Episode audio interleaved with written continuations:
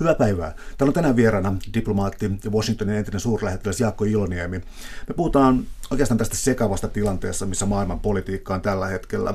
Työnimellä Trump, Putin, Merkel ja Suomi.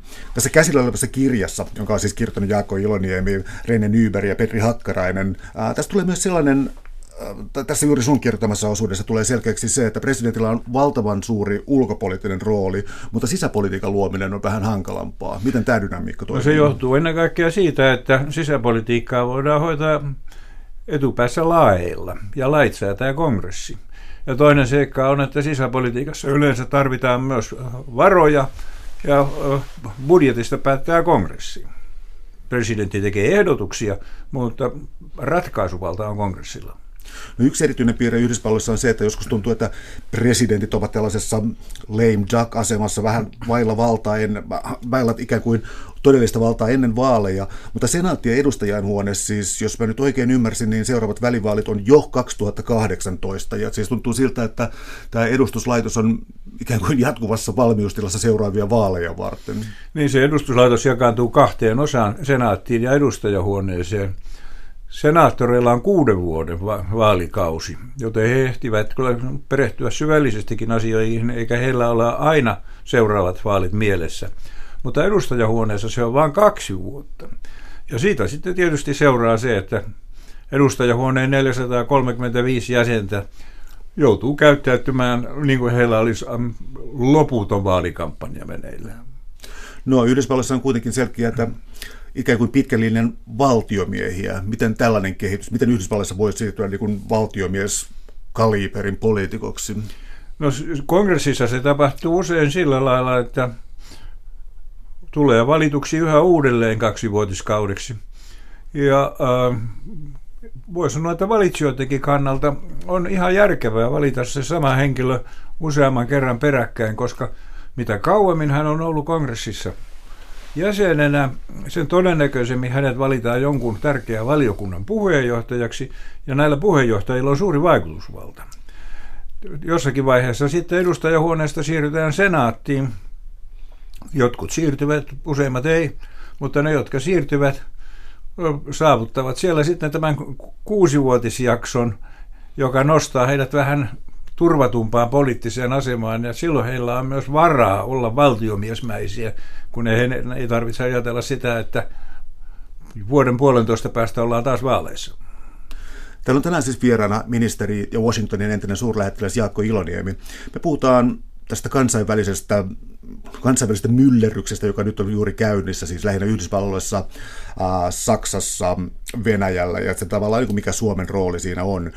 Pysytellään tässä Yhdysvalloissa ja voisi ehkä taustattaa tätä nykyistä tilannetta sillä, että tällainen niin kuin Yhdysvaltain populismi, ähm, se, on, se ei käänny oikein se käsite. Sillä on vähän oma merkityksensä Yhdysvalloissa ja sillä on pitkä historiallinen perinne. Eli jos mä ottaisin tällaisen niin kuin laajan kysymyksen, mitä populismi Yhdysvalloissa oikeastaan on?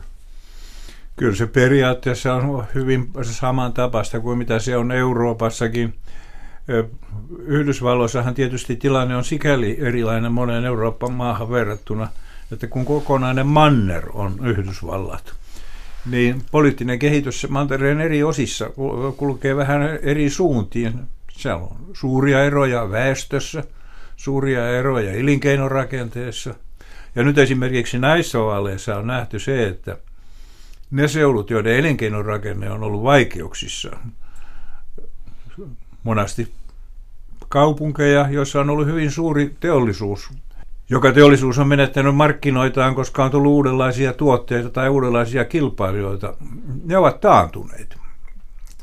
Siellä on työttömyys heikentynyt, mutta ennen kaikkea siellä on palkkakehitys pysähtynyt.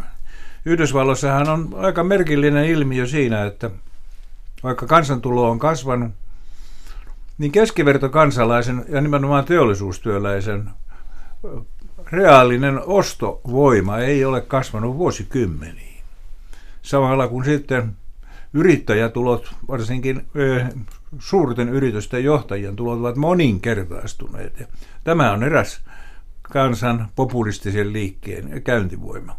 Eli Yhdysvalloissakaan toisin kuin ehkä joskus ajatellaan, niin kamalasti pidetä äh, ihan hirvittämistä tuloeroista silloin, kun se tilanne ei ole reilu. Onko tämä äh, paikallaan tämä esimerkiksi Occupy Wall Streetin liikkeen, siis tämä kritiikki tätä yhtä prosenttia kohtaan, joka on ottanut valtavan irtioton muusta kansasta? No se, se on aika jännää, että ehdokkaana presidentti Trump esiintyi hyvin jyrkästi juuri tätä ryhmää vastaan. Mutta niin pian kuin hänestä tuli presidentti, niin hän keräsi sen piiristä suurimman osan omia lähimpiä työtovereita ja avustajia. Aika jännä asetelma. Voisiko joku kuvitella Suomessa, että joku, joka on ilmoittautunut vähäväkisen kansan edusmieheksi, haluaisi koota hallituksen jossain etupäässä miljonääriä? No jos tarkastelee sitä taas Yhdysvaltain presidenttejä tuonne ainakin 1800-luvulta jonnekin, niin tarkoittaa, että käydään niitä kaikkia läpi, niin tällainen Yhdysvaltain eristäytyminen muusta maailmasta, siis tällainen todellakin America first, always America first, niin ää, tällainen ulkopolitiikka ei ole ollut mitenkään epätyypillistä Yhdysvalloille. Niin, se on vaihdellut ja paljon myös vaihtelee se, mitkä, mitä keinoja käytetään siinä, että America first kyllä se voi olla uloskin päin suuntautunutta, jos sillä tavalla pyritään vallottamaan uusia markkinoita ja uutta vaikutusvaltaa. Mutta presidentti Trump näyttää nyt kuitenkin lähtevän vastakkaiseen suuntaan. Hänen budjettiehdotuksessaan näyttää olevan muun muassa sellaisia leikkauksia, joissa vähennetään ulkoasiahallinnon ja kansainvälisen kehitysavun määrärahoja oikein rutkasti, jos kongressi siihen suostuu. Samalla kun sitten puolustusbudjettia kasvatetaan. America First ei kuvastu oikeastaan kummassakaan näistä. Ja me hyvin mielenkiintoista on, että 120 eläkkeellä olevaa kenraalia ja amiraalia ovat ilmoittaneet olevansa huolestuneita siitä, että ulkoasiahallinnon ja kansainvälisen kehitysavun määrärahoja heikennetään. He ovat sitä mieltä, että jos näitä asioita ei hoideta, niin silloin joudutaan käyttämään enemmän voimakeinoja. Hehän sen tietävät tässä sun kirjoituksessa tuli myös esiin se, että Uh, viitaten John Kerryn viittaamaan tutkimukseen, niin uh, Yhdysvalloissa oli sellainen luulo, kun kysyttiin kansalaista, että paljonko rahaa menee apuun ulkomaille. Kansalliset arvioivat, että siihen menee noin kolmasosa julkisista varoista. Oikea vastaus lienee jossakin tuolla prosentissa ja niin kuin suorana apuna jotenkin 0,2 prosenttia. Tässä taitaa olla aika hurja ero sitten. Yksi tällainen, joka ruokkii juuri populismia, tällaiset hieman väärät tiedot hyvin monella keskivertoamerikkalaisella ei ole kovinkaan paljon tietoja muun maailman menosta. Amerikkalaiset sanomalehdet, lukuun ottamatta näitä länsirannikon johtavia, eivät paljon maailman meno, muun maailman menosta kirjoita. Se on aika sisäänlämpiävä poliittinen kulttuuri. Useimmissa suurissa maissa on näin. No tämä on äh, Yhdysvalloissa siis, äh, mä aikoinaan väitöskirjoitellessa hieman paneuduin tähän, siis tämä itä-länsirannikoiden äh, liberaali joukko, mutta sitten sellainen asia kuin Middle America, joka siis ei todellakaan tuu näkyviin ihmiselle, joka piipahtaa Manhattanin keskiosissa ja tulee takaisin. Mikä tämä Middle America on ja niin kuin Bible Belt ja toisaalta taas tämä ikään kuin ruostevyöhyke, tämä hankala jako Yhdysvalloissa, voiko sitä valottaa vähän? No Yhdysvalloissa on laajoja alueita, jossa väkiluku on melko pieni, asukastiheys melko alhainen ja jossa yhteiskunnallinen kehitys on hyvin perinteistä. Osa siitä on maatalousaluetta, mutta maataloudessa nyt on aika vähän väkeä tänä päivänä, myöskin keskilännässä, koska se on niin pitkälle mekanisoitua. Mutta siellä on muita maaseudun eläjiä ja elinkeinoja.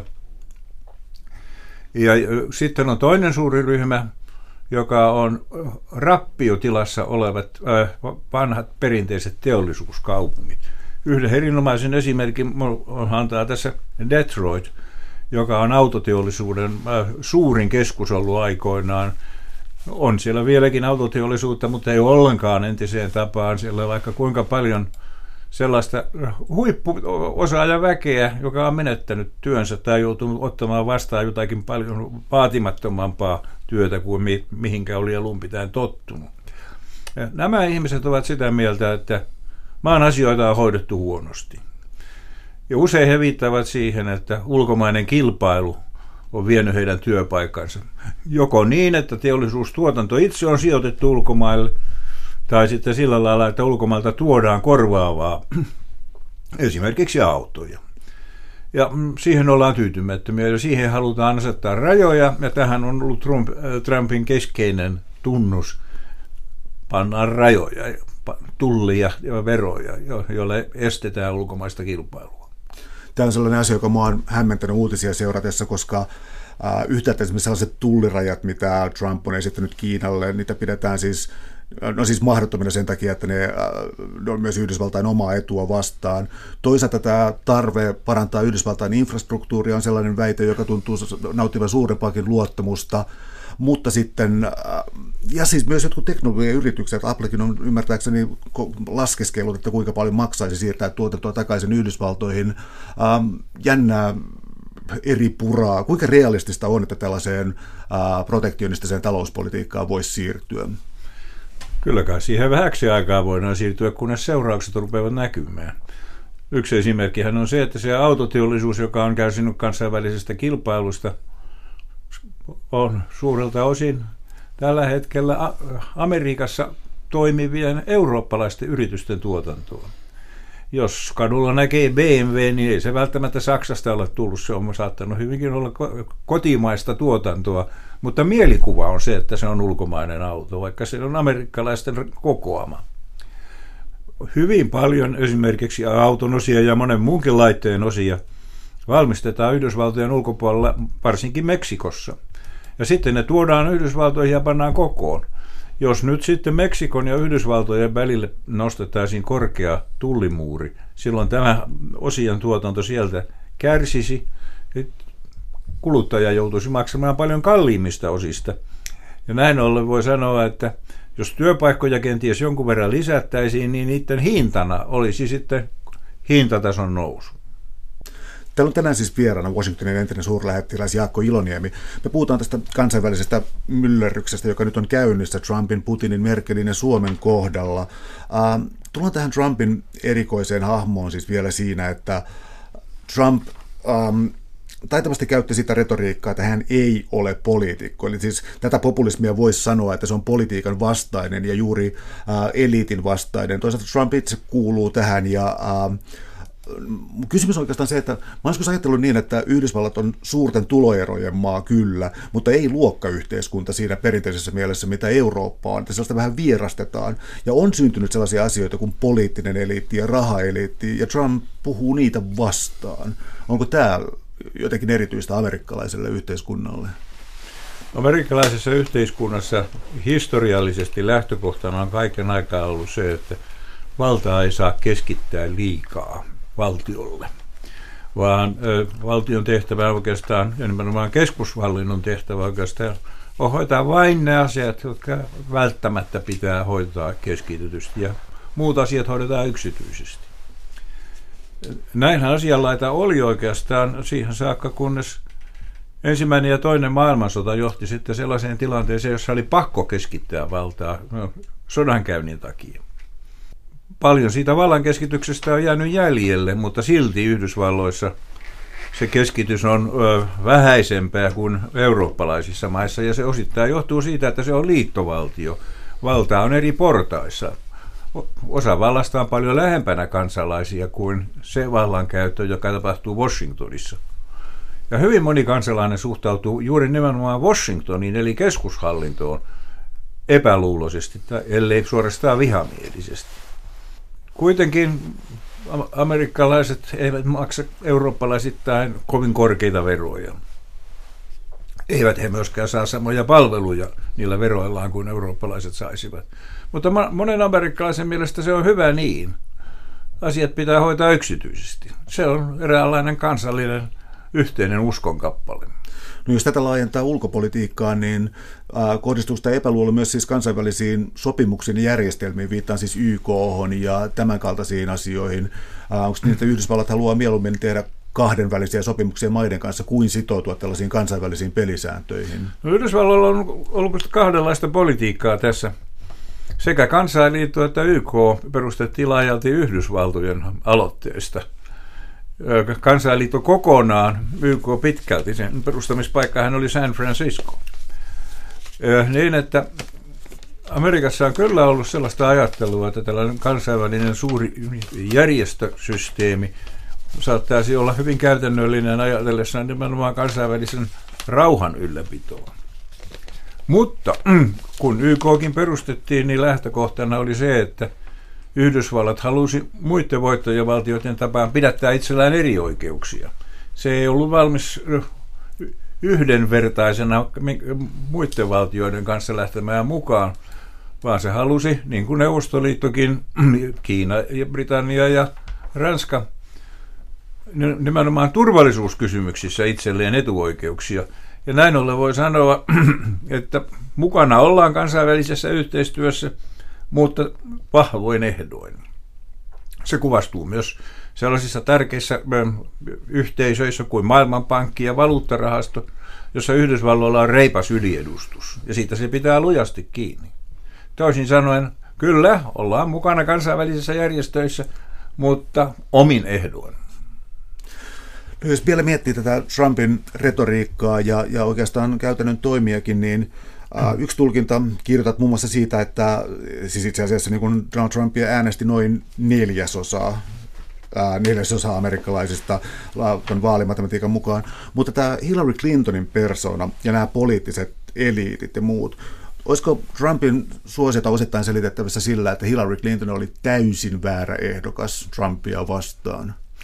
Niin, jos lähtökohdaksi otetaan se, että liikkeellä oli paljon sellaisia, jotka vastustivat Washingtonia, eli toisin sanoen sitä valtaelittiä, joka sieltä tulee – niin kuka voisi olla sen puhdaspiirteisempi Washingtonin edustaja kuin Hillary Clinton, entinen maan presidentin puoliso, entinen ulkoministeri, entinen senaattori ja niin edelleen. Hänellä oli kaikki ne tunnusmerkit, jotka liittyvät eliitin eliittiin. Ja, se, ja jos ollaan sitten eliitin vastaisia, niin hän, hän oli ikään kuin ukkosen johdatin äh, ukon ilmalla. Täällä on tänään siis vieraana ministeri Washingtonin entinen suurlähettiläs Jaakko Iloniemi. Me puhutaan kansainvälisestä myllerryksestä, joka jonkinlaisena, pitäisi nyt varmaan käyttää yleisnimiä populismin aave nyt valtaa maailmaa. Se oli kommunismin aavettu Euroopassa 1800-luvun puolessa välissä, niin nyt voisi puhua ehkä populismin aaveesta. Yksi asia, joka varmaan syystäkin herättää, herättää jonkinlaista pelkoa on se, että kuinka paljon vaalituloksiin voidaan vaikuttaa. Eli ensin Brexitissä ja nyt Trumpin vaaleissa alkoi olla puhetta siitä, että tällaisen ison datan, mitä voidaan siis, äh, kuin siis voidaan internetin kautta saavuttaa ihmisten käyttäytymisestä, niin voidaan tehdä tällaisia kohdistettuja vaalikampanjoita. Ja, ja siis, jos mä nyt tiivistän tästä kysymyksen, niin onko niin, että Brexitin tulos ja Trumpin vaalitulos oli poikkeuksellisella tavalla manipuloituja? Keinot manipuloida olivat kehittyneet tässä viime aikoina paljon pitemmälle kuin koskaan aikaisemmin. Ja jos ihmisestä tiedetään useita satoja tosiasioita, niin voidaan aivan äh, algoritmien avulla, eli to, toisin sanoen tietokoneprosesseilla, määritellä se, mikä hänen tehoaa. Jos esimerkiksi tiedetään ihan hyvin hänen henkilökuvastaan, että hän nyt ei missään tapauksessa äänestä meidän ehdokastamme, niin ei häneen kannata tuhlata yhtään dollaria. Toisaalta, jos on aivan ilmeistä, että hän on kahden vaiheilla, silloin kannattaa panostaa häneen aika reippaastikin ja korostaa nimenomaan niitä asioita, jotka tällaiselle äänestäjälle on, ovat tärkeitä. Ja juuri näin tässä on menetelty.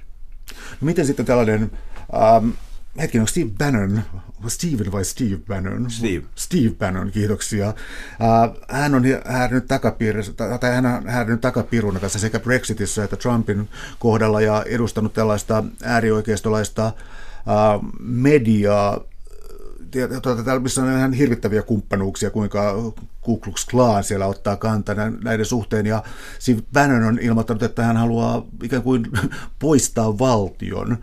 Hän on Trumpin strateginen neuvonantaja. Kuinka paljon valtaa tällä miehellä on? Sitä emme vielä tiedä.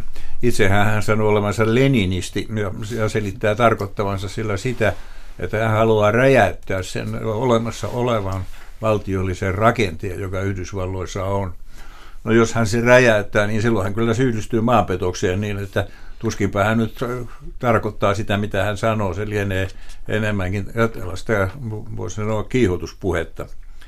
Kuinka paljon valtaa hänellä todellisuudessa on, sitä me todellakaan voi vielä tietää, mutta kyllä siltä näyttää, että häntä kuunnellaan aika ahkerasti. Joskus vaikuttaa siltä, että manipulaation tavoite ei välttämättä ole mikään haluttu vaalitulos tai jokin, vaan siis se valtava epävarmuuden tunne, joka nyt on maailmalla siis siitä, että siis mikä on totta, mikä ei ja miten on vaikutettu. Vaikuttaisi vaan siltä, että tavoite ei ole ikään kuin saada jotakin tiettyä sanomaa perille, vaan kyseenalaistaa ikään kuin liberaalidemokratian vanhat instituutiot ja keinot. Onko tämä oikea tulkinta? Kyllä, se näyttää olevan aivan järkevä tulkinta. Silloin, jos onnistutaan esimerkiksi saamaan aikaan sellainen mielikuva, että vaalien lopputulos ei ole aito, silloin ei myöskään ole mitään syytä tuntea erityisen suurta kunnioitusta niitä valittuja kohtaan. Ja sellainen järjestelmä, joka ei ole legitiimi kansalaisten silmissä, ei ole kestävä. Täällä on tänään siis vieraana entinen Washingtonin suurlähettiläsministeri Jaakko Iloniemi. Me puhutaan Trumpista, Putinista, Merkelistä ja Suomesta tästä myllerryksestä, joka nyt on kansainvälisessä politiikassa käynnissä. Uh, siis se, mikä nyt ainakin mua henkilökohtaisesti eniten huolestuttaa nyt Brexitin ja Trumpin jälkeen, on siis se, että siis mitä tapahtuu, tai mikä on Naton rooli, minkälaiseksi Nato muuttuu, koska siis tämä Britannian ja Yhdysvaltain transatlanttinen suhde on ollut aivan poikkeuksellinen, mutta nyt ikään kuin sen linkki NATOon voisi olla uhanalainen yhtäältä Britannian heikkenemisen kautta, mahdollisen heikkenemisen kautta, toisaalta Trumpin vaalikampanjan aikana aivan avoimen. No siis Naton turva-artiklan kiistäminen, tai ei kiistäminen, vaan ehdollistaminen. Se on niin. jotain aivan uutta. Ehdollistaminen on parempi sana tosiaankin tässä yhteydessä, koska hän lähtee siitä, että jos NATO-kumppanit Euroopassa eivät paranna omaa puolustustaan olennaisesti, käytä siihen enemmän rahoja, niin silloin Yhdysvallatkin saattaa vetäytyä. Tästähän on ollut kysymys. No nyt näyttää siltä, että maassa toisensa jälkeen ilmoitetaan, että puolustusmäärärahoja tullaan lisäämään, eli ilmeisesti tämä uhka vaikuttaa. Ja tietysti siihen vaikuttaa toisaalta myös se seikka, että mitä rauhaa ei ole Ukrainassa saatu aikaan. Kerimin kysymys on edelleen avoin. Venäjän varusteluohjelma jatkuu. Toisin sanoen painetta on nyt läntiselle Euroopalle sekä idästä että lännestä, sekä Atlantin takaa että, että Uralin suunnalta. Mihinkään no, suuriin uusiin aseistautumisohjelmiin tämä ei ainakaan vielä ole johtanut. Ja ne luvut, joista nyt puhutaan esimerkiksi Ruotsissa tai Saksassa, niin ne ovat aika vähäisiä ajatellen näiden maiden kantokykyä. Ei ole puhe lainkaan mistään sellaisista asioista kuin jotain 4 prosentin bruttokansantuoteosuuksia, niin kuin Yhdysvalloissa on, vaan pikemminkin puhutaan siitä, että runsaasta prosentista vähitellen noustaan lähemmäs kahta. No, jos vielä miettii tätä sotilaspoliittista muutosta, niin äh, onko mahdollista, että Yhdysvallat äh, alkaa katsoa yhä enemmän Aasiaan ja, ja Kiinaa? Siis nyt jo on, no siis nyt on tällaista niin kuin, kauppapoliittista kädenvääntöä tällä hetkellä, mutta siis sellainenkin skenaario joskus esitetty, että Venäjäkin kääntyy ikään kuin Kiinaan päin ja siis tänne syntyy tavallaan siis tämän kaltainen mahti. Onko tällainen iso iso kuvio mahdollisesti käynnissä? Siitä on paljon puhuttu. Ja silloin kun Venäjän suhteet, ennen kaikkea Ukraina kriisin johdosta, ne kävivät huonoiksi, venäläisessä julkisuudessa korostettiin voimakkaasti sitä, että parannetaan sitten suhdetta Kiinaa, kun ei se kerran onnistu läntiseen Eurooppaan. Jotakin on tapahtunutkin, muun muassa kauppa on lisääntynyt ja energiaa viedään nyt sinne enemmän kuin aikaisemmin, mutta eivät nämä muutokset millään lailla kokonaiskuvaa ole muuttaneet. Näyttää siltä, että Kiina katsoo oman asemansa suhteessa Venäjään olevan niin vahva, että sen tarvitse tehdä suuria myönnytyksiä. Yhdysvaltojen kannalta taas Kiinan varsin merkittävä talouskasvu, joka on kestänyt jo pitkään ja joka jatkuu vielä tänäkin päivänä paljon nopeammin kuin Yhdysvalloissa tai Euroopassa. Se on tekijä, joka täytyy ottaa huomioon, sillä Kiina on myös hyvin suuri Yhdysvaltojen julkisten menojen lainottaja. Yhdysvallat on viemässä Kiinaan paljon vähemmän kuin se tuo Kiinasta. Siinä on kyllä keskinäisriippuvuus, mutta se, se on riippuvuus – joka tekee Yhdysvaltojen valinnanvaran aika suppeaksi. Ja ymmärtääkseni tässä on siis sellaisiakin historian ironiaa käynyt, että Kiinan presidentti on Davosin kokouksessa nostanut esiin siis tällaisen voimakkaan globalismin, globalisaation puolustuspuheen ja, ja, ja ikään kuin ajanut takaa tällaista sääntöperusteista maailmankauppaa. Ja yhtäkkiä tämä tulee Kiinan suusta. Onko, eikö tämä ole jonkinlaista historian ironiaa? Tavallaan on. Ja ironiaahan tietysti on sekin, että Kiinassa kommunistinen puolue on vallankäyttäjä, mutta se on varsin kapitalistinen talous, talousjärjestelmältään.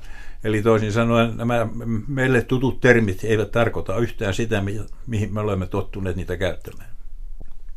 Äh, onko mitenkään oikeutettua sanoa, että siis Trump on niin äh, tavallaan hankalasti hahmotettavissa, mutta voiko sanoa, että Trump on tässä mielessä ikään kuin työväenpresidentti, siis tämä ajatus valtavasta infrastruktuurin rakentamisesta ja tällaista kuulostaa melkein niin keynesiläiseltä talouspolitiikalta, mutta äh, jos se nyt laittaa vähän joko tai kysymyksessä, onko Trump taitava vetämään tässä harhaan vai onko siellä todellakin jonkin sortin työväen presidentti nyt istumassa? Työväen presidentti on vähän vaikea käsite sellaisessa yhteiskunnassa ja varsinkin sellainen työväen presidentti, joka ei ole koskaan itse kuulunut työväkeen, ollut oikeastaan missään muussa kuin työnantajan asemassa. Ja sitähän on ollut suuressa määrin. Niin, että se on keinotekoinen ilmaisu hänelle. Mutta todellisuutta kyllä on, että hyvin moni häntä äänestäneistä kuului työväkeen. Ja amerikkalaisessa elämässä se ei ole niin kummallista kuin Euroopassa, koska amerikkalaiset ihailevat ihmisiä, jotka ovat luoneet omaisuuden aivan toisella tavalla kuin Euroopassa. Ja näin sellainenkin ihminen saattaa ainakin joskus aikaa saavuttaa kansalaisten luottamuksen ja kunnioituksen. Mutta tulokset ratkaisevat. Jos tällä politiikalla, joka nyt on luvassa, eli ala tilanne parantua, palkat nousta, työllisyys on kohtuullisen hyvä keskimäärin maassa, mutta eräällä alueella se on huono. Jos ei niillä alueilla työllisyys ruveta paranemaan, niin kyllä presidentin kannatuskin siitä rupeaa rapisemaan. No yksi asia, joka herättää varmasti monissa pelkoa on se, että on ruvettu puhumaan jälleen ydinaseista. Ää, niin Venäjä, Venäjä, Yhdysvallat kuin ää, Kiinakin tässä. Siis Kiinalla on omia laajentumispyrkimyksiä merille, ää, merialueelle, paljon Manner-Kiinan rajasta pidemmälle. Ja tuota, ohjuspuolustus niin Euroopassa kuin, kuin Pohjois-Korean suuntaan. Eli onko nyt niin hirvittävä tilanne, että ydinaseet on taas pöydällä, vai onko tämä retoriikka, jolla haetaan jotain etuja? Se on sekä retoriikkaa että todellisuutta. Retoriikkaa siinä mielessä, että mitään laadullista suurta murrosta ei ole tapahtunut, vaikka – eräät kyllä arvelevat, että semmoinen saattaa tapahtua. Ja se suuri laadullinen murros olisi tietysti se, että kyettäisiin tuhoamaan vastapuolen ohjukset niin, niin totaalisesti, että uskallettaisiin itse tehdä ensimmäinen hyökkäys, kun ei olisi pelkoa vastaiskusta. Mutta tämmöistä kykyä ei vielä ole olemassa ja monet fyysikot arvelevat, että ei sellaista koskaan synnykään – mutta se on nyt on kuitenkin keskusteluissa ahkerasti mukana oleva aihe. Toinen seikka on se, että nimenomaan Venäjällä on korostettu taktisten ydinaseiden käyttökelpoisuutta ja merkitystä. Ja selitys lienee siinä, että Venäjä on verrattuna läntiseen Eurooppaan ja Yhdysvaltoihin sotilaallisesti pienempi tekijä, huomattavasti pienempi tekijä. Ja silloin se haluaa mielellään turvautua sellaisiin järjestelmiin, jotka herättävät erityistä pelkoa. Ja läntisessä Euroopassa ajatus siitä, että ydinaseita käytettäisiin Euroopassa, sehän saa ihmiset kauhuihinsa. Siksi siitä kannattaa puhua. Eli tässä siirrytään kohta Venäjään, niin siis tässä ikään kuin Putinin Venäjällä on siis ilmeisesti käynyt niin, että, että Venäjä paljon voimakkaammin kuin mitä Venäjä taloudellisesti on ja minkälainen mahti se on, niin Venäjä on ikään kuin kyennyt itse asiassa sijoittamaan kansainvälisessä politiikassa, nyt siis esimerkiksi Syyriassa, se, se ikään kuin suurvalta asemaan, jota sillä periaatteessa ei taloudellisesti ja muiden perusteen olisi. Se on ottanut ikään kuin mahtiansa suuremman osan paluussaan tähän politiikkaan. Niin, he käyttävät itse englanninkielistä sanaa fast power, jolla he tarkoittavat sitä, että heidän suuri valtinsa on se, että he pystyvät nopeisiin päätöksiin. Siellä ei tarvitse odotella koska parlamentti hyväksyy jotakin. Kun presidentti on päättänyt, niin asia on sillä selvä. Ja näin ollen se on suuri etu kansainvälisessä politiikassa, jos pystytään hyvin nopeisiin siirtoihin.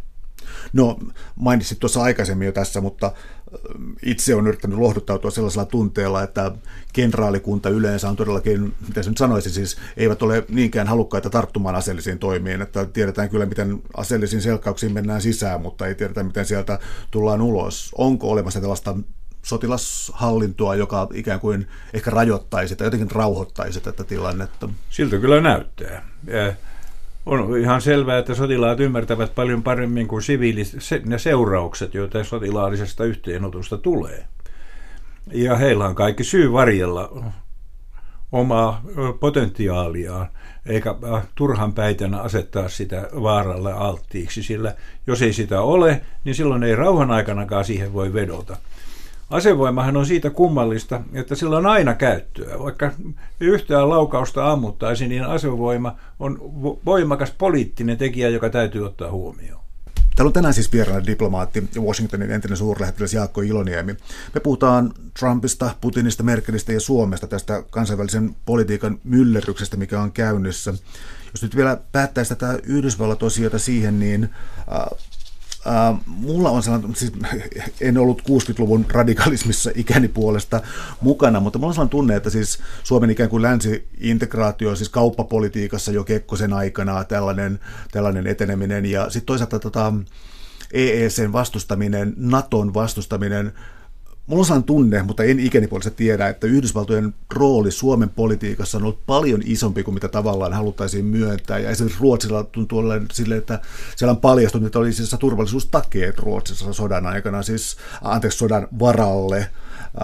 Eli tota, onko Yhdysvallat siis sellainen jättiläinen, mitä Suomessa on vähän vähätelty? Kyllähän Yhdysvallat tietysti on kaiken Euroopan kannalta aivan erikoisessa asemassa, eikä vain Naton jäsenten kannalta, vaan muidenkin. Ja se perustuu tietysti siihen, että Yhdysvallat on ainoa supervalta, ainakin Euroopan kannalta. Aasian kannalta tietysti tilanne on toinen, koska Kiina on sitä, mutta Euroopan kannalta on näin. Ja niin kauan kun Yhdysvallat on ottanut politiikakseen sen, että se on halunnut ennen kaikkea estää ensin Neuvostoliiton ja sitten Venäjän pyrkimyksiä laajentaa vaikutuspiiriään, niin sillä on keskeinen asema. Ei, ei siitä pääse yhtään mihinkään. No, siirrytään sitten lähemmäksi Suomen rajoja, eli Venäjään, ja mä nyt tiivistän tämän tällä tavalla, että Suomella on pisin äh, maaraja, EU-Venäjä maaraja, Baltian maihin on yritetty kohdistaa jonkinlaisia painostustoimenpiteitä Venäjään tällä tavalla epävarma, eli tiivis kysymykseni on, tuota, onko tällainen no, etupiiriajattelu palannut politiikkaan? Etupiiriajattelua on ollut kyllä kautta aikojen ja sitä on joskus korostettu vähemmän, joskus enemmän. Nyt viime aikoina sitä on taas korostettu enemmän. Ja sitä sanaa ei mielellään käytetä, koska sillä on paha historiallinen maineensa. Se aikoinaanhan Stalin ja Hitler sopivat etupiireistä Euroopassa. Käytetään muita sanoja eräs sellainen ilmaisu, jota käytetään, on se, että on olemassa alueita, joissa naapurimaalla on erityisiä intressejä. Siis toisin sanoen ne voivat olla muitakin kuin sotilaallisia. Niin, että etupiiripolitiikka on kyllä todellisuutta. No Venäjä on joskus hankala ymmärtää ja jos Mauno Koivistokin kirjoittanut Venäjän idea-nimisen kirjan ja tuntuu siltä, että se on oma tieteen haaransa tulkita Venäjää. Yksi tulkita on siis se, että Venäjällä on parisataa vuotta ainakin siis ollut ikään kuin tällainen länsisuunta, se tehdään reformia ja uudistetaan Venäjää ja silloin ollaan katsottu länteen ja tiettyyn liberalismiin ja se on mennyt pieleen ja tota, on jokin miten se nyt sanoisi, Venäjän oma ratkaisu sitten vetäytyä tästä modernisaatiosta ja muuta. Mikä on tämä Venäjä, joka vetäytyy itseensä, tämä konservatiivis-ortodoksinen tai jotakin, mä en osaa mitenkään antaa sille nimeä, mutta mikä tämä itseriittoinen Venäjä on? No Venäjällä on kaksi ristiriitaista pyrkimystä. Yhtäältä se haluaisi modernisoitua teknisesti ja taloudellisesti, Toisaalta se haluaisi säilyttää omat kulttuurisen peruspiirteensä, johon kuuluu ortodoksinen usko ja autoritaarinen poliittinen järjestelmä. Moderni talous ja autoritaarinen poliittinen järjestelmä ovat mahdottomia yhdistää. Se on kokemus ympäri maailmaa. Jos haluaa yhden, täytyy hyväksyä toinen, toinenkin. Ja näin ollen on tapahtunut niin, että sitä modernia taloutta on aika vähän, Mutta autoritaarisuutta on sitäkin enemmän. Eli mä, jos mä oon oikein ymmärtänyt, niin Mihail Gorbachev esimerkiksi ei pidetä Venäjällä ollenkaan arvossa, vaan Neuvostoliiton hajottajana. Ja toisaalta mä otan tähän vierelle Boris Jeltsinin, joka ilmeisesti oli jonkinlainen ikään kuin länsisuuntautuneisuuden hahmo, mutta nämä on kai siis molemmat aika halveksuttuja hahmoja nyky-Venäjällä. Niin, minä kerran Moskovassa kysyin tätä samaa asiaa ja mulle sanottiin, että Gorbachev oli petturi, koska hän hajotti Neuvostoliiton – ja Jeltsin oli juoppo, joka, joka ei saanut siihen järjestystä sen jälkeen. Jos tällä lailla luonnehditaan valtiollisia johtajia, niin ei todellakaan voi suuresta kunnioituksesta puhua. No tullaan sitten Suomeen tässä Venäjän rinnalla ja äh, Venäjän nykyinen muutos. Siis voisi varmaan sanoa, että tuossa ähm, tuossa 1900-luvun loppupuolella siis Suomen asema Neuvostoliiton silmissä oli suurempi kuin mitä Suomen merkitys muuten. Eli siis kauppapolitiikka oli huomattavaa. Bilateraalinen kauppa Neuvostoliiton kanssa aiheutti sen, että Suomi oli todella, todella iso maa, kokoansa paljon isompi maa. Onko, onko Suomi tällä hetkellä mitätön maa Venäjän silmissä? No ainakin se on paljon pienempi maa, jos puhutaan taloudesta. Ja taloudelliset suhteet ovat kyllä tärkeitä, mutta eivät mittasuhteiltaan mitenkään rinnastettavissa neuvostoaikoihin. Siinä mielessä. Toisaalta Suomi on kyllä hyvin mielenkiintoinen maa myös venäläisestä näkökulmasta, koska me olemme yhtäältä valmiita yhteistyöhön myös Venäjän kanssa. Toisaalta me olemme ennen kaikkea Euroopan unionin normaali jäsenmaa. Me olemme joskus sanoneet itseämme sillaksi, emme me mikään silta siinä mielessä ole, kun moni ihminen on kuvitellut, mutta me kykenemme hyvään yhteistoimintaan itään samalla, kun me olemme olennainen osa länttä. Tämä on mielenkiintoinen tämä jatkuvuus tässä kuitenkin, koska Suomi on EUn jäsenenä sitoutunut, EUn kautta siis sitoutunut Venäjän vastaisiin talouspakotteisiin Krimin ja Ukrainan tapahtumien takia.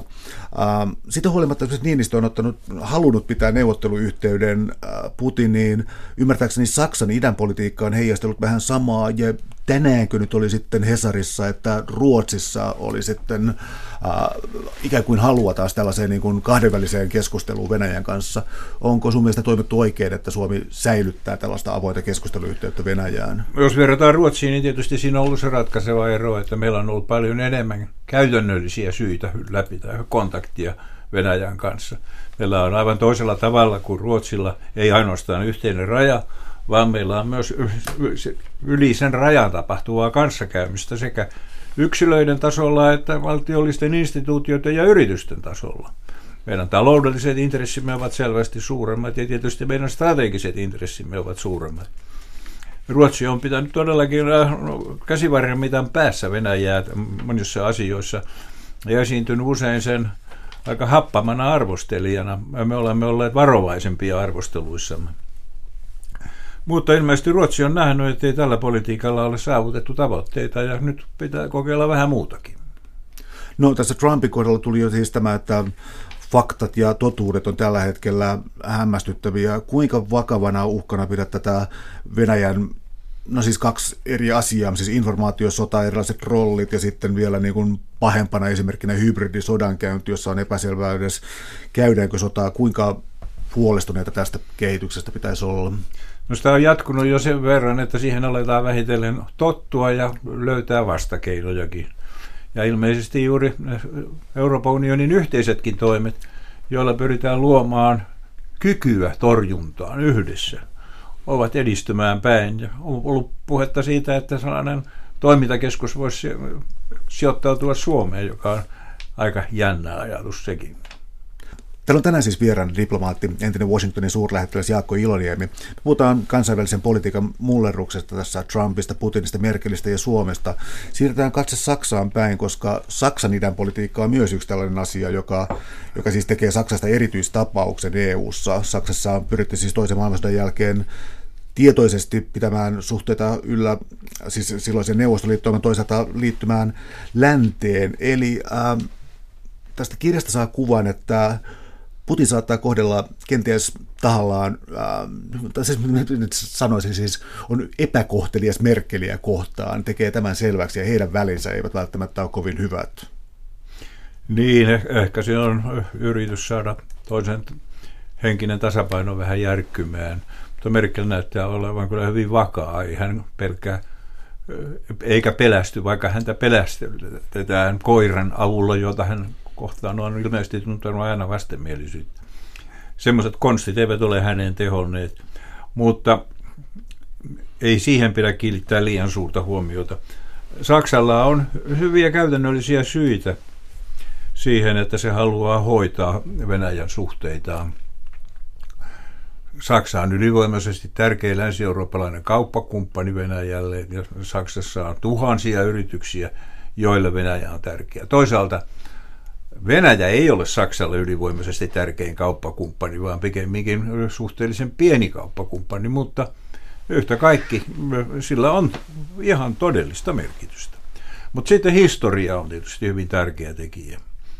Saksassa on paljon ihmisiä, jotka ovat sitä mieltä, että toinen maailmansota oli Saksan syytä ja että saksalaisilla on eräänlainen moraalinen velka suhteessa Venäjään toisen maailmansodan hävityksien takia. Ja se sävyttää ihmisiä. Ja kolmas tekijä on se, että Venäjää pelätään ennen kaikkea sen sotilaallisen voiman ja sen politiikan vaikea selkoisuuden takia. No tässä kummallisessa tilanteessa, jossa siis on Brexit tapahtunut, ähm, äh, Donald Trump on Yhdysvaltain presidentti ja tällainen suuri epäselvyys. Nyt tässä on siis Naton roolista Euroopan yhteisestä puolustuksesta ja siis nyt näyttää siltä, että syksyllä neljättä kautta hakeva Angela Merkel, onko hän, miten se nyt sanoisi, vapaa maailman selkäranka tällä hetkellä? Vapaa maailma kuuluu kylmän sodan käsitteisiin ja minusta sitä on turhannut tähän aikaan enää tuoda takaisin. Mutta epäilemättä eh, Angela Merkel on ollut vaikutusvaltaisin läntisen Euroopan poliitikko ja selkeä piirteinen toimissaan. No Luottamusta herättävä. No jos tekee tällaisen kärjistyksen, että Venäjä sotilaallisesti on suurempi mahti kuin ää, mitä sen koko muuten taloudellisesti ja kulttuurisesti kenties ää, suhteuttaen olisi, mutta Saksalla tilanne on ehkä päinvastainen, eli Saksa on valtava talousmahti, mutta Saksa ei ole halukas ottamaan ulkopoliittista johtajuutta, puhumattakaan sotilaallisista toimista. Onko tämä, mikä tämä traditio täällä on ja onko se murtumassa? Näyttää siltä, että Saksassa vähitellen ruvetaan puhumaan siitä, että koska Saksa on niin merkittävä ja vaikutusvaltainen taloudellisesti, niin sillä on myös enemmän vastuuta kuin tähän mennessä on tunnustettu. Ja äskettäin täysin palvelut liittopresidentti Gauck puhui pari vuotta sitten asiasta ja sanoi, että Saksan on tunnustettava vastuunsa. Ja sillä hän epäilemättä tarkoitti sitä, että myös turvallisuuskysymyksissä Saksan on suostuttava kantamaan suurempi kuorma kuin mikä tähän mennessä on ollut todellisuutta. Ja näin on ainakin symbolisessa mielessä tapahtunut. Vaikka historia puhuu sitä vastaan, niin Saksa on kuitenkin esimerkiksi osallistumassa nyt Baltian maiden puolustusponnistuksiin sillä lailla, että saksalaisia joukkoja on hyvin pieni määrä, mutta kuitenkin poliittisesti tärkeä määrä sijoitettuna Baltiaan ja nimenomaan myös Puolaan. No tämä tuo sitten esiin tietysti kokotaan Saksasta ja, tai Saksaan ja Yhdysvaltoihin, eli äh, mä sain kuvan siis siitä, että sain tästä kirjasta siis sellaisen kuvan, että saksala- saksalaisten suhtautuminen Amerikkaan olisi hyvin kaksijakoinen. Toisaalta tulee mieleen siis jotkut äh, Kennedyn käynyt Berliinissä ja tämän kaltaiset asiat, mutta äh, ilmeisesti amerikkalainen kulttuuri ei ole niin arvostettua. Tämä on mulle täysin tuntematon, siis mä en tunne tätä aluetta nyt ollenkaan, mutta siis onko tämä Saksan suhtautuminen Yhdysvaltoihin jotenkin historiallisesti kovin kaksijakoista? Eh, voidaan sanoa, että se on kylmän sodan jälkeen ollut kaksijakoista. Niin kauan kuin kylmä, sota oli meneillään, niin saksalaisilla oli kaikki hyvä syy nojata aika raskaastikin siihen, että Yhdysvallat takaa sen turvallisuuden. Sen jälkeen, kun se on ollut ohi, niin mielipiteet ovat vähän jakautuneet ja Yhdysvalloissa on ollut sellaista poliittista toimintaa, muun muassa Lähi-idässä, Afganistanissa ja Irakissa, joka on herättänyt Saksassa ankaraa arvostelua silloin, kun George Bush nuorempi päätti, että Irakiin hyökätään, hän halusi Saksan mukaan, mutta Saksa kieltäytyi siitä. Eh, eikä se liian suostunut myöskään niihin operaatioihin, joita tehtiin Libyassa Gaddafin aikana. Joten Saksa on tehnyt pesäeroa tällaisissa suurissa poliittisissa operaatioissa Yhdysvaltoihin. Ja se on perustunut ennen kaikkea siihen, että kansalaismielipiteen mukaan ni, ne, niitä ei olisi tarvinnut tehdä. Ne, ne eivät olleet millään lailla välttämättömiä. Se on luonut etäisyyttä. Amerikkalaisia on pidetty ehkä liian herkästi aseisiin tarttuvana.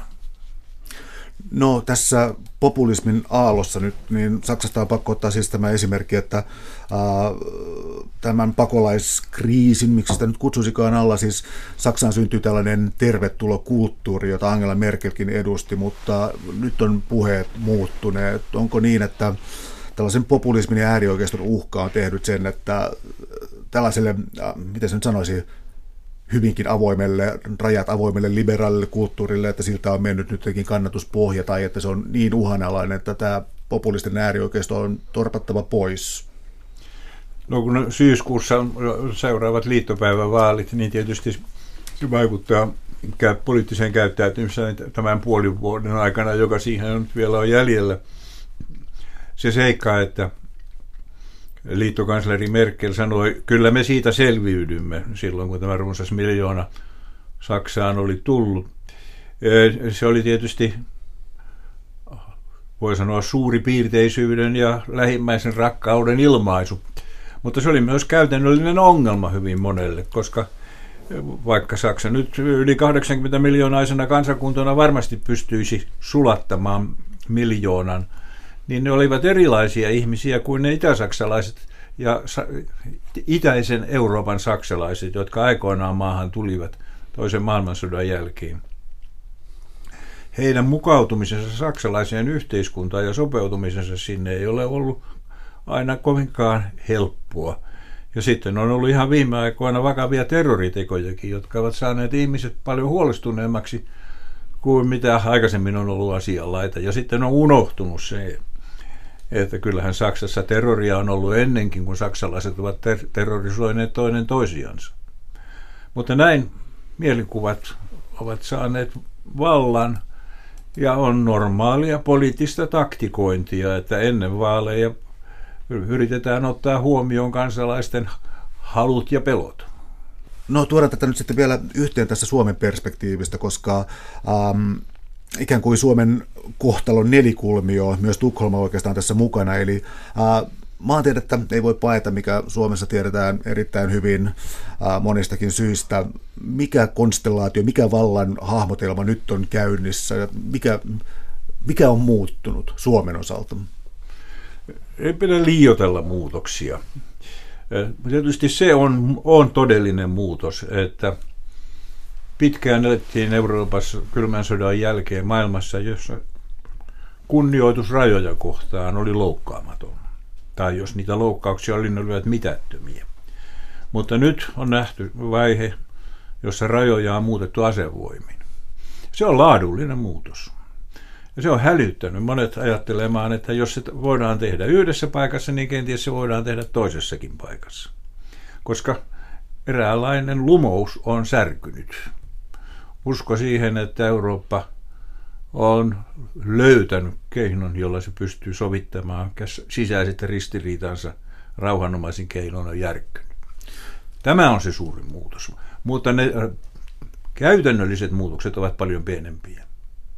No jos tässä vielä vähän miettii Suomen oikeastaan sotilaspolitiikkaa, siis jos olettaa, että nyt tässä äh, Yhdysvaltain suuria oletuksia, mutta nyt heitän tämän ilmaan, että, että jos käy niin, että Yhdysvaltain Britannian akseli ikään kuin heikkenee, niin olisi ehkä odotettavissa EU-ssa, että Saksan Ranskan akseli vahvistuisi. On jälleen puhumaan eurooppalaisesta sotilaallisesta yhteistyöstä, ja ainakin ennestään tämä kuulostaa suomalaisten poliitikkojen korviin hyvältä. Tällainen mukavammalta kuin tämä NATO-optio, niin olisi ikään kuin yhteistyö Ruotsin kanssa ja mahdollinen EUn yhteinen puolustus. Onko tässä nyt tapahtunut oikeita, äh, tai onko tapahtunut oikeaa muutosta vai onko tämä nyt tällaista hämmennystä, mistä nyt käydään puhetta? Todellista muutosta on tapahtunut Suomen ja Ruotsin välisessä yhteistyössä. Aikaisemmin varsinkin ruotsalaiset sanoivat, että yhteistyötä kyllä, mutta vain rauhanoloissa. Nyt ei enää sanota niin. Nyt sanotaan, että sodankin sattuessa. Ja se on laadullinen muutos. Kysymyksessä ei ole puolustusliitto, mutta kysymyksessä on yht, yhteen sovitettu puolustuspolitiikka. Ja sillä on aika paljon merkitystä. Pienempi asia sitten on se, mitä muualla Euroopassa tässä suhteessa on tapahtunut, mutta sekin on tietysti todellisuutta, että sitä mukaan, kun Yhdysvallat näyttää yhä etäisemmältä Euroopan turvallisuuden kannalta, halu tehostaa eurooppalaisten omaa kykyä puolustukseen on kasvanut. Ollaan valmiitakin tekemään sen eteen taloudellisia sellaisia uhrauksia, joista aikaisemmin on kieltäydytty.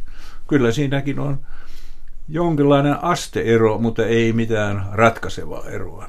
Ja kaikissa näissä keskeisissä länsi-eurooppalaisissa maissa, jotka ovat Naton mukana, Natossa mukana, Yhdysvallat on edelleen se viimeinen tukipilari, johon nojataan. Suuret kiitokset keskustelusta Jaakko Iloniemi. Oli ilo. Kiitos vaan.